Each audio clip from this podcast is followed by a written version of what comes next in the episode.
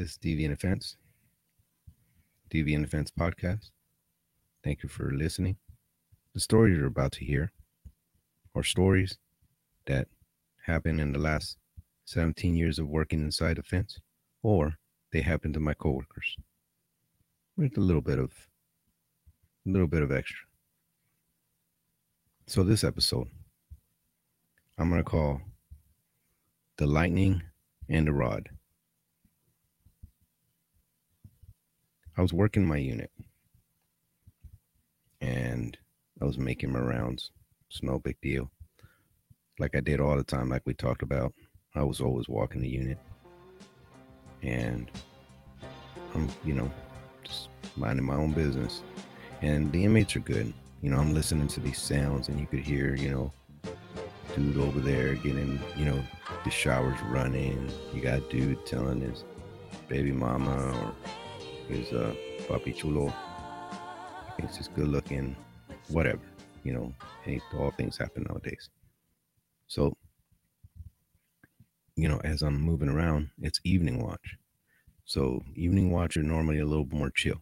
You know, you don't got none of the administration there and you work in a pen, you gotta let these dudes do a little bit of something. You can't be clamping down on them in the evening watch. I mean, you could, but you're gonna have a very hard shift if you do. So, as I walk, you know, I start smelling a stronger hooch smell than the average hooch smell that you always smell, the pruno, because that stuff is just fermented. It's poison, and you smell it normally like everywhere. But I smell something a little bit different. So I knew that somewhere in those cells, somewhere, there was somebody.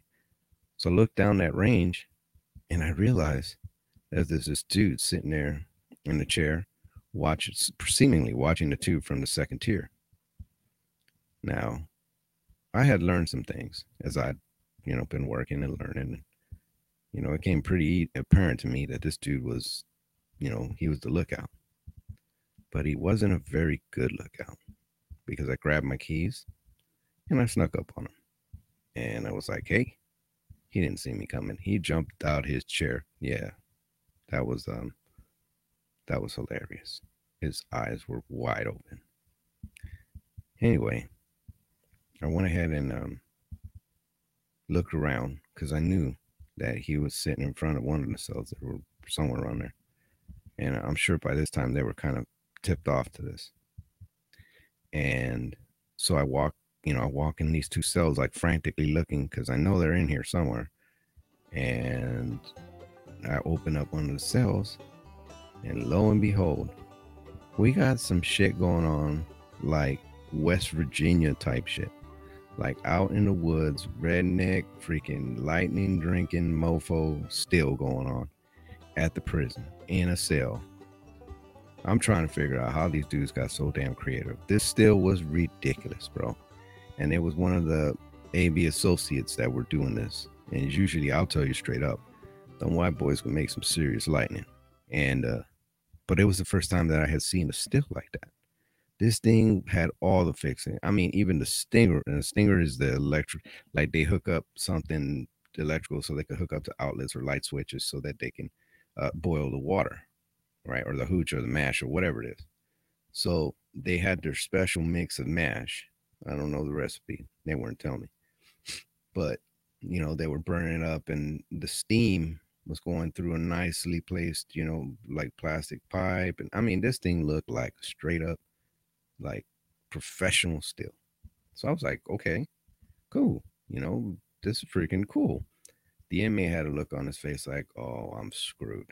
It was obvious he had spent a whole lot of stamps on this, whole lot of money there was a whole lot of currency that went through to make this happen. And he didn't look very pleased. But I told him, I look up at him and I said, Hey, John, John, I need you to do me a favor. He goes, What's that? What's that, DV? And I'm like, Go ahead and uh, show me how this works, man. I ain't never seen this shit. Can you, you know, like give me a rundown? man, his eyes lit up. He's like, well, yeah. And he's like, well, here's what I, you know, I got my mix and I really can't talk about the details of that, you know, but yeah, I throw my mix up in there, bro. And I'm, I'm, you know, this is, you know, DV, this is, you know, this is good shit right here, right? And you mix it and you got, and so he proceeds to tell me all about this operation and what he's doing and how he's doing it. And I was like, wow. You know, I was so impressed by the way they were doing this. I mean, he had the bags, he was, he was like literally getting the pure alcohol out of this mash. And it was going into a, it was going into a container and this thing was straight alcohol. But they had put some kind of little bit of a flavoring on it. So it was it was white lightning, but it had a little something to it.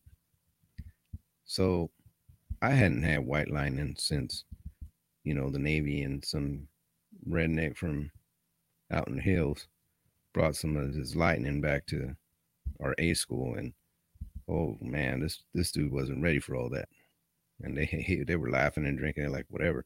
Yeah, no, that was that was some tough stuff. So anyway, I look at him and I said, "Man, let me taste it." And he was like, "Oh hell yeah!" You know, got a little something, got a little sip of that thing, and it was fantastic. Went down smooth. It was good stuff. I mean, yeah, it burned, but it was good. And so, you know, I was like, okay. Well, I told him, I said, I appreciate you showing me all of this because I had never seen it. I didn't know how you guys were working this.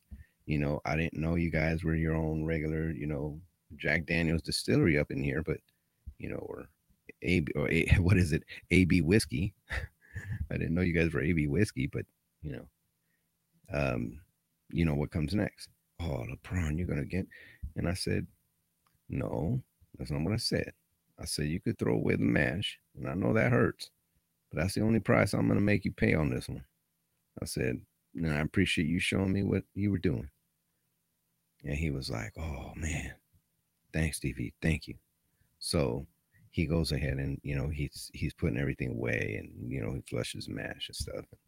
I'll move on, you know, and I thought to myself, man, only in a prison am I going to run into this shit. I mean, like these guys are so creative, so creative in what they do. And, like this dude really took a passion into what he was doing. Like he was really into it. And I was cool with that. You know, I was gonna bust his bubble and I could have totally wrapped his ass up. But again, there's things at pens that just when you're in a maximum security like that, man, you got these dudes with 230 years. Do I really want to fill the shoe up with a dude who's drinking hooch or stealing hooch, whatever? So, not quite policy, but it happens. And um, you know, I, I continue smartly throughout the day. Well, just like we, you know, we were, we've been talking in the past, we were short staffed. And I get the call, the inevitable call. Hey, DV, you've been hit. What you gonna work? I was like, well, do you got a tower? He was like, no, but I got a whole bunch of housing units. You want housing unit? Well, no. You can get a housing unit, Lieutenant. He wasn't really asking. I'm gonna make him an offer. I just, you know, I was playing smart ass. Anyway, decide, you know, I'm I decide on this unit and I'm working this unit come, you know, the next shift change. And I'm in there and I didn't recognize this unit. I hadn't worked it before. You know, I didn't know these dudes. There was just it was just not a good thing not knowing who they were. And um I was getting ready to you know, I was gonna lock them up in the evening, open them up in the or lock them up for the night, and then you know open them up in the morning or in the morning when they come up around six or five thirty. And I went to you know get ready to lock them down, you know, and there was a sports game going. And these guys had these cards out and they were playing cards and they were I know they had numbers going. You know, you know they're doing all this stuff and so the mark of a level of respect is they have any inkling of respect for you, they're gonna keep those stamps off the fucking table. Just, just keep them off the table, dude. So they keep their bets off the sta- table, you know, but but you know what they're doing. And so I was, you know, just watching these dudes. Some of them gambling, uh, some of them playing cards, dominoes, all kinds of stuff. I was getting ready to lock them up for the night, but you know, they were still doing their thing. And so, you know, I look over and these two start I could see that their body language is changing. And remember, you got to pay attention. You got to know what's going on. So their body language starts changing. I'm like, what the hell is going on here? Again, why can't we all be friends? Why can't we? Well, you know what I mean. And so, no sooner that I turned and I looked again, this dude pulled out this big ass rod, one of them. I don't know where he got this thing. And he smashed the other dude in the head. I mean, just lit his ass up. Blood splattered everywhere. And he was like, motherfucker, you don't take my shit. La la la la la. I mean, just going. And I'm by this time I'm hitting, you know, I'm, I'm calling that there's a fight, weapons involved, blah blah blah. Man, he hit him with a big ass pipe, bro. And uh, I don't ever, I never understood or never, never found out why. But I'll tell you what, the guy who took a rod, he ended up being in some serious condition for a long time. You know, and uh, I know that God says, spare if not the rod, but damn, this dude took it to another level for some gambling stuff. But usually, what I found out in the last 17 and a half years is you're going to find the worst, you're going to find the worst of people's animalistic behavior in prisons. You're just going to. They're going to be the worst. And you just have to navigate that and be ready to deal with it. And it always helps to have a Snickers bar handy when you get hungry. This is DV and the Fence. I hope you like the podcast. Please like or subscribe.